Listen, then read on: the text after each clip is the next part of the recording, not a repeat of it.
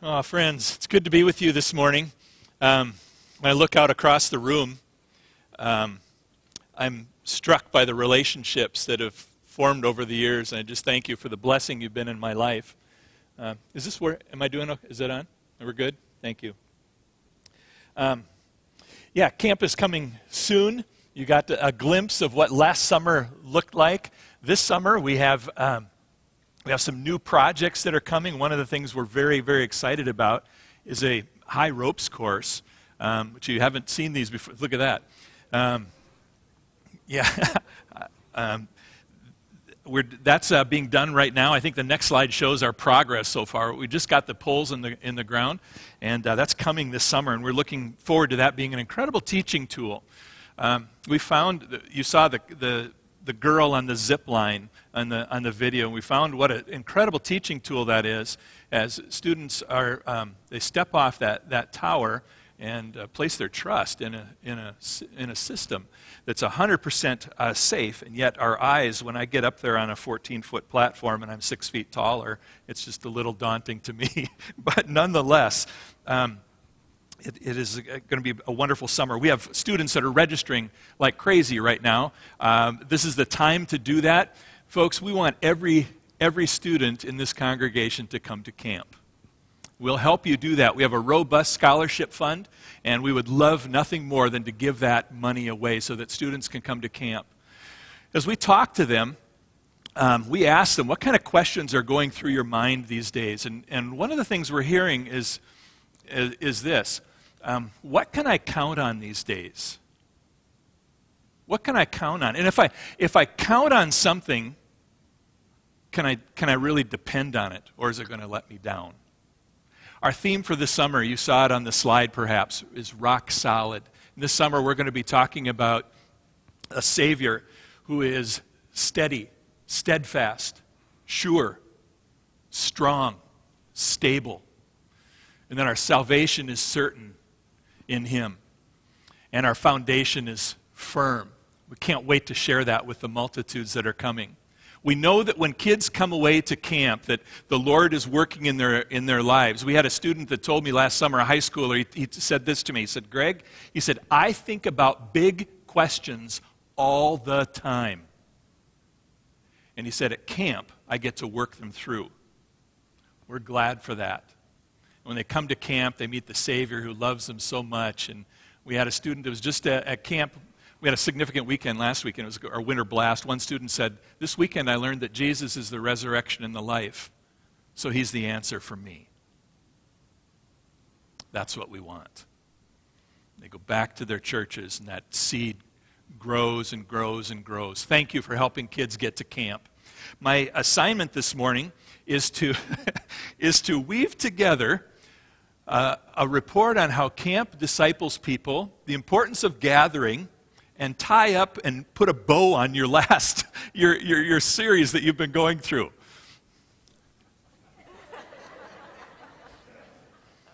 Okay, here we go. Let me ask you something before, before I go any further. Can I just ask you, is there anything good happening in your life right now?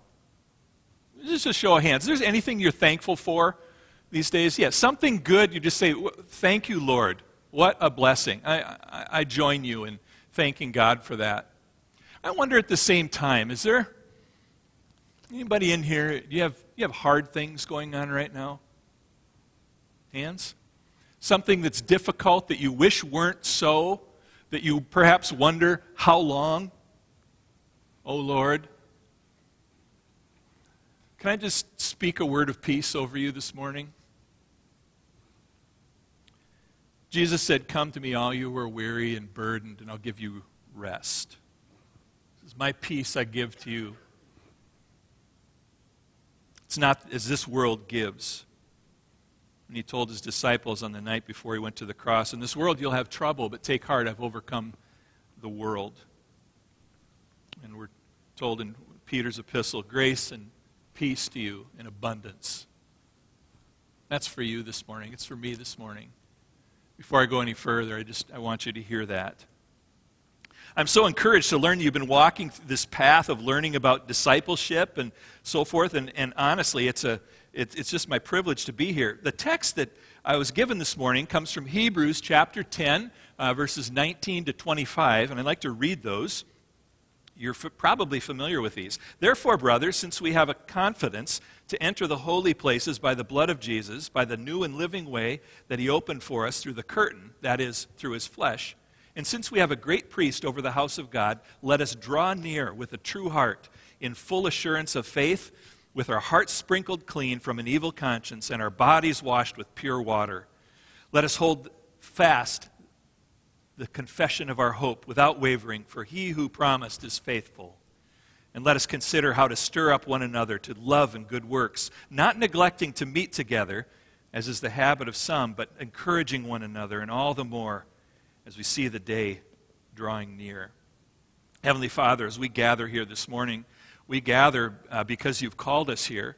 Uh, thank you for that. We thank you for ministering to us. And I pray that your word would do its work in our hearts and minds, that as we leave here, as we re enter the world, that we would be different, that our focus would be strengthened, that our uh, desire to see people know and trust and follow you, that that resolve would be stronger and more evident. Would you do that in our, in our lives, I pray, for the sake of your kingdom? Amen. Know, it's interesting to me, if we look at John 17, again, that night, Jesus' last night on this earth, and he prays a prayer, and he's, he's praying, talking to the Father, and John records it this way. Here's what Jesus says I have brought you glory on earth by completing the work you gave me to do. The work you gave me to do. If we hadn't ever read any further than that, and we just stopped with that, I wonder where our minds would go if we didn't know the rest of the story. Where would our minds go? What is Jesus talking about? The work that, that he was given to do. We, our minds might go toward, oh, I, I bet it was his ministry to the crowds, all the people that followed him, or, or those amazing sermons that he gave. Or perhaps our minds would go to the place where we think of uh, the crowds, the multitudes that he fed, or, or the people whose lives were radically altered and changed because he healed them. Maybe that's where our minds would go, but that's not what Jesus is talking about here. The work you gave me to do. He goes on to describe that work. And what he was talking about was the small group of men that God had given him. We can't help but notice the investment that he had made into these lives and how much they meant to him. We read these, these, these words from Jesus I have revealed you to those whom you gave me. All I have is yours, and all you have is mine, and glory has come to me through them. While I was with them, I protected them and kept them safe. For them I sanctify myself, that they too may be truly sanctified. Jesus' mission was to build into these, these men the word of, of God, the promises that he had for them, and to equip them. He spent more time with them than anyone else, and he staked everything on those relationships. Incredible. And then he went to the cross, and he died and he was put in a grave. And then he rose from the grave and he appeared to those same men and he gave them a message. Here's the message. You ready? Now you go do it. Now you go do it. That's his strategy. That's, that's it. It's for everyone you and, and me, we're told, now it's your turn. You go do it. And, and uh, uh, as you've been involved in this, you know that it's messy, it's difficult, it's hard, takes energy and time, but it's our, it's our invitation to join Jesus in his mission. Jesus, the King of kings and Lord of lords. And it, friends, it doesn't get any better than that. It doesn't. In thinking about discipleship, I looked on the, the website of the Church of Lutheran Brethren. We're a disciple making church. And I, I, I was looking for a definition of like what is discipleship. I couldn't find it. Doesn't mean it's not there. I couldn't find it, at least in a succinct place that just told me what I was looking for. So, you may not know this, but before I came to camp, I was a school teacher. I taught German to junior hires. No one can accuse me of not having courage. Not only that, I taught a foreign language exploration course where I introduced them. I taught four weeks of French and I taught them some Spanish and Latin as well. And when I taught the Latin course, I would enter the classroom every morning and I would say, Salve, discipuli. Greetings, disciples. Greetings, students. In Scripture, I see discipleship involving many things, but I, I, uh, I look at it as, as really being about three things. In the Gospel of Mark, Jesus selects his disciples and he says that he called them that they might be with him. That's one thing. A disciple spends time with Jesus. Second of all, that they would follow him in his steps. And thirdly, disciples learn. Learn from him. Paul writes in Ephesians about Gentiles who had lost all sensitivity and gave themselves over to sensuality. And he says, Not so with you when you learned Christ. To be with, to follow, and to learn Christ. And we need that too. We need that too. Friends, we are always being discipled. We're being discipled by the world. Always.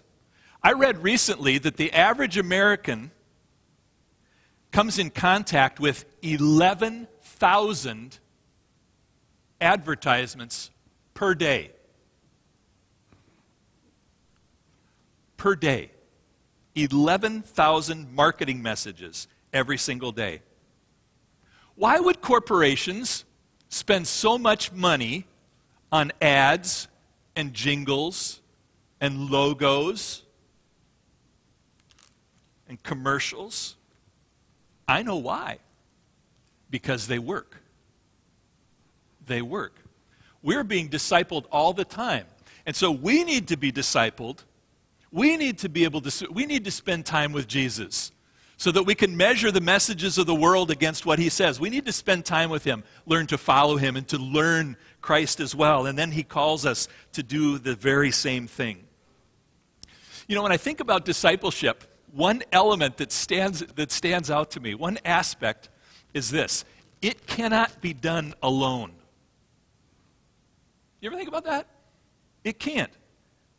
It's, it's pretty difficult to try to live a life following Christ alone, at least if you're going to follow the Bible. I, I recognize there are times, circumstances where people have to fly solo for a time, but that's not what Scripture sets us up to do. Have you ever tried to submit to one another in love by yourself? No. I, am not sure how that would happen. I, I think it's fairly impossible to not give up meeting together alone. Isn't it? Uh, might we say that togetherness, gathering together, is inherent in the gospel message? And if discipleship is going to happen, it's going to happen together. There's blessing in that. Why can it happen together? Our, our passage tells us uh, today there, there's, there are problems that have been solved. We now have access. We didn't before, but the blood of Jesus has given us access to the throne. So we can gather together. We have a perfect high priest now, and our sin has been dealt with. Praise God, we can gather together in His name, in His presence, He tells us. And we can do so with confidence. When, when the writer of the Hebrews is talking about confidence here, by the way, that's not an exhortation saying, have, have confidence, be more confident in, in this. It's saying, no, you, ha, you, have confi- you can have confidence. Absolutely. You do have it because of what Christ has done. We belong. We belong, and it's, it's good. The last two weeks, I've spent a total of eight days at two camp gatherings. Christian Camp and Conference Association is a, is a group of 870 camps across the United States and, in fact, around the world. And we gather one time a year together. I spent four days with, the, with camps and their staffs and employees from Minnesota and uh, the eastern Dakotas and Iowa and Nebraska. It was wonderful. And then last week I was in Oklahoma and I spoke at a conference for, for camps in Oklahoma and Kansas and Missouri and Arkansas. And being together was wonderful. Absolutely wonderful. When we gathered, one of the things that, that we need to be reminded of in camp, Christian camping is that we're not alone. We operate in, in locales here and here and here, and we, we're insulated from each other quite often. And we're reminded that we're, we're not alone. That's what happens when we're gathered. And we're in, equipped and encouraged and nourished. And we're reminded why we do what we do. And we get to pray together and we get to share together. And I found that the times in my life when I've neglected gathering together, I miss out on encouragement and accountability and love, and I don't get to share those things with other people. And you know what else? I think about other people less.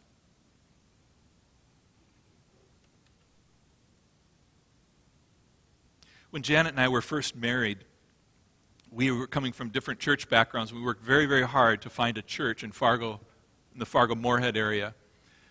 And we had a tough time. And we couldn't find a place that felt like home. And we, so we, we gave up. We quit because we couldn't find a place for a while. But we realized when we were there that nobody missed us. And in my flesh, honestly, at the beginning, that was okay with me there are times when I just wanted to vanish, but then it, it was like, no, this doesn't feel right. Because nobody knew us either. And we needed that. We had to find a church that would ground us and that would, that would place us back in, in, in underneath God's word every single Sunday. And when we neglected that, it was to our detriment. Gatherings powerful and Friends, I'm so thankful for the opportunities we have to gather online. That's an incredible tool for me living at camp. There are times when I can't make it. I know we have an online audience. But as you're able, the, the importance of gathering together physically is, is important. We, we were able to use online worship so well during COVID, and there are times when we're ill or it doesn't work or travel isn't possible and, and so forth. Myriad reasons but the importance of gathering together physically, being together. There's something about that. When we have a Christ hike at, at camp, we, do, we put on a passion play every week of camp and for family camps too. And when people come to that, they know the story. Most of them know the story of Jesus. They've read it in the pages of Scripture, they've, they've watched a movie on it, and so forth. And yet they come to the Christ hike, and at the end, they're they can't believe what they experience because they, they say, I've never th- this is remarkable. I've never experienced anything like this. Because they were part of something.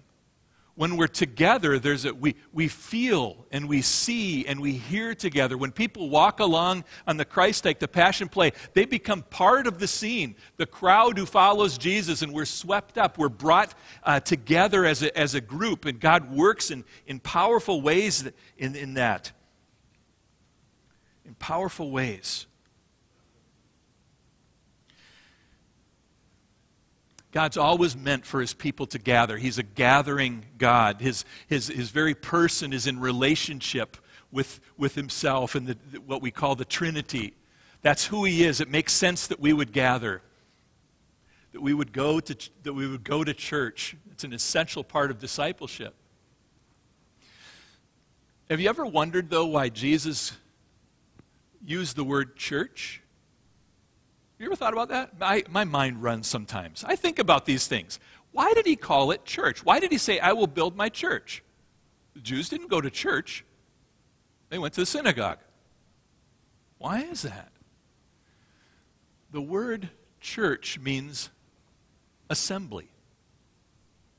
Assembly. In the Old Testament, the prophet Joel wrote about the day when the Messiah would come and he would bring the exiles who've been sent away, he would bring them back together again and assemble them. And Jesus pointed toward that when he said, I will build my church. He's, he's, he's talking about the day when the, the scattered church will be brought together and God will dwell with them physically. What a day that will be when we get to live out Revelation 21. Behold, the dwelling place of God is with man, and he will dwell with them. Our assembled churches represent God's presence with us here, where heaven comes to earth. It's a beautiful thing.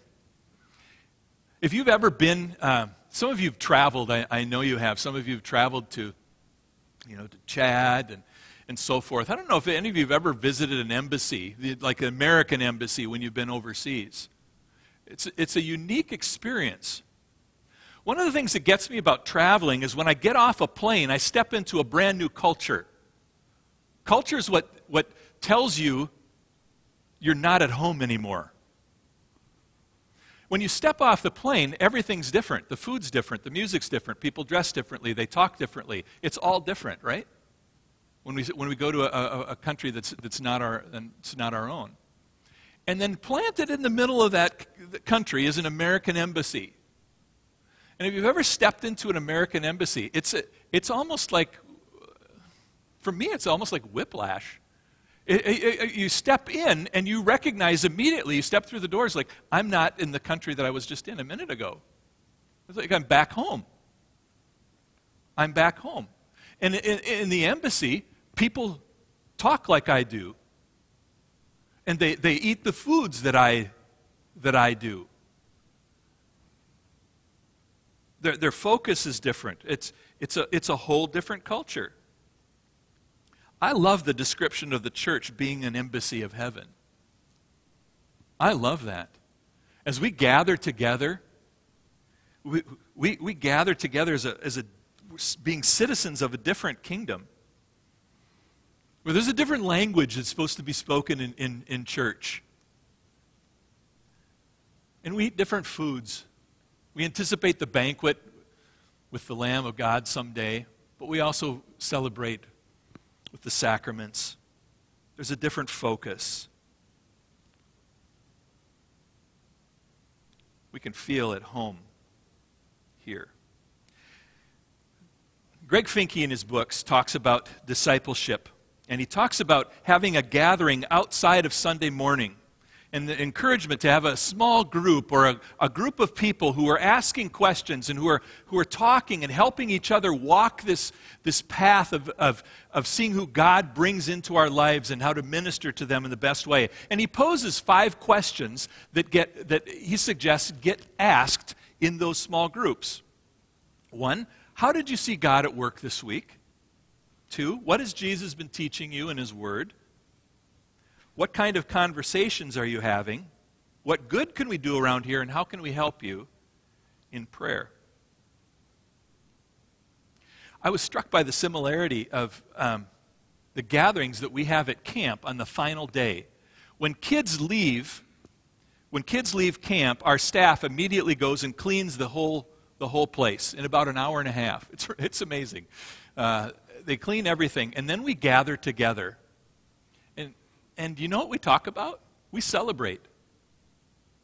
We, we talk about these questions.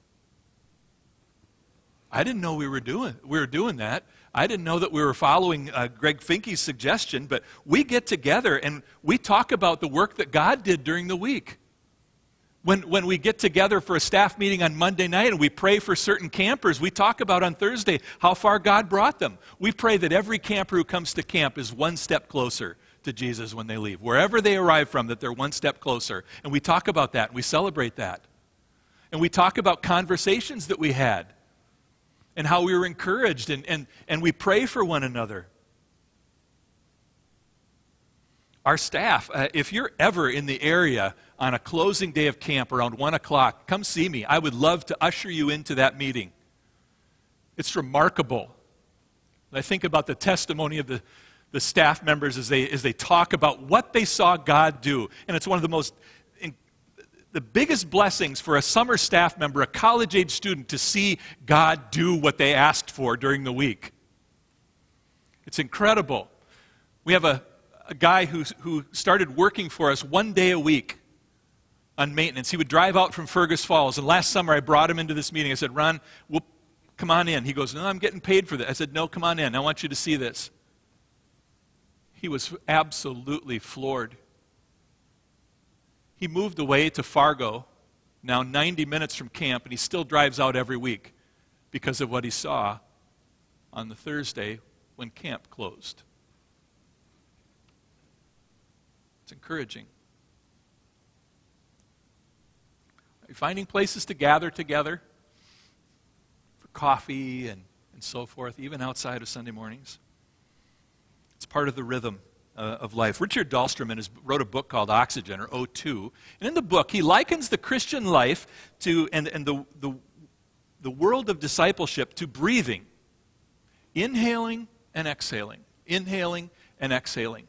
If I were to ask you right now to, on the count of, uh, uh, uh when, I, when I start counting, I want you to start inhaling you would, you would start doing that, and you get to a point where it feels really good, like your lungs are full and, and you're, it's just invigorating. But soon after that, if you continued to inhale, it wouldn't be so pleasant.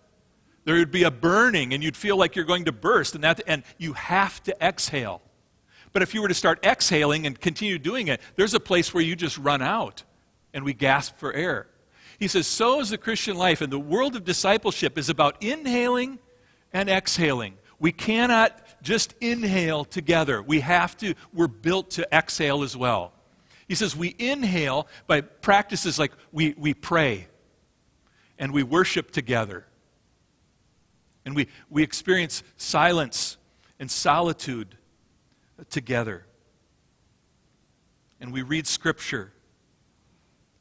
But we're, we're not meant to just inhale, we have to exhale as well. And he says that's what we do when we practice hospitality, when we serve other people, and we live generously. There's an outpouring, and we need both. We're meant to come to, to gather on a Sunday morning to receive God's gifts for us, and then we're meant to go. We're meant to come together to be taught and encouraged, and then we're meant to go and encourage and teach others. It's a, it's a rhythm. We gather to worship, and then we go for go out for mission. We gather for word and sacrament, and then we go out to the harvest fields. That's the life of discipleship.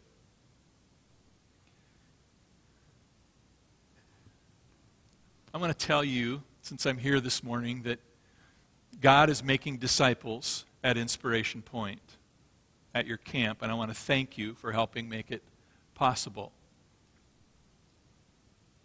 People often ask me, what's so special about camp or camp ministry? And one of the things that makes it unique and powerful, I think, is because you step into a whole new world at camp.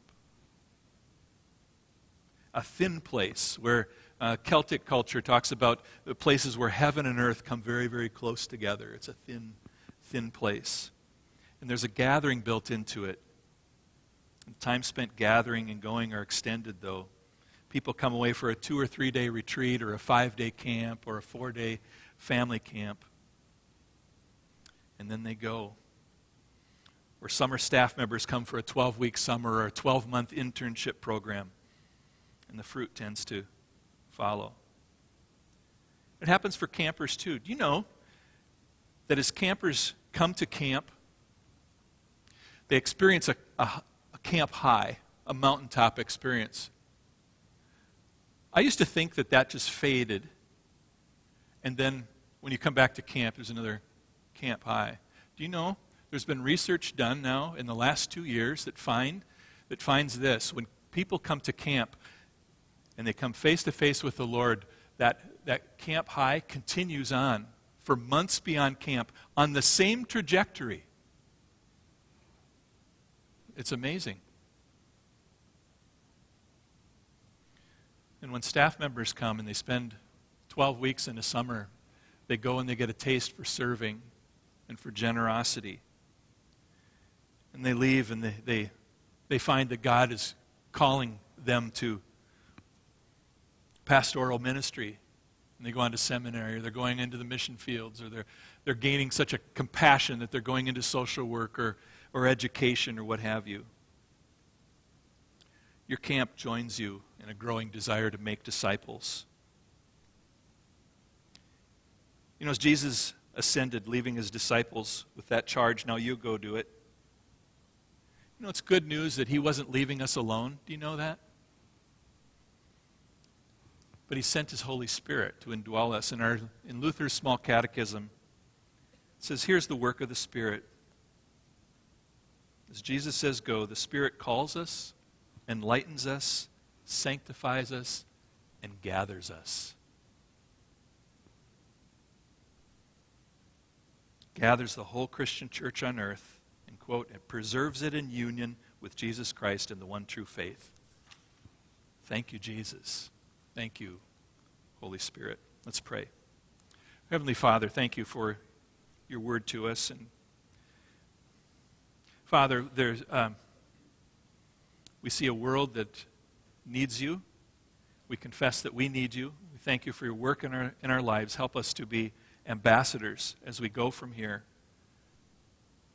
as we join you in your call to make disciples, knowing that we don't go alone, but you're working through us. We're so grateful.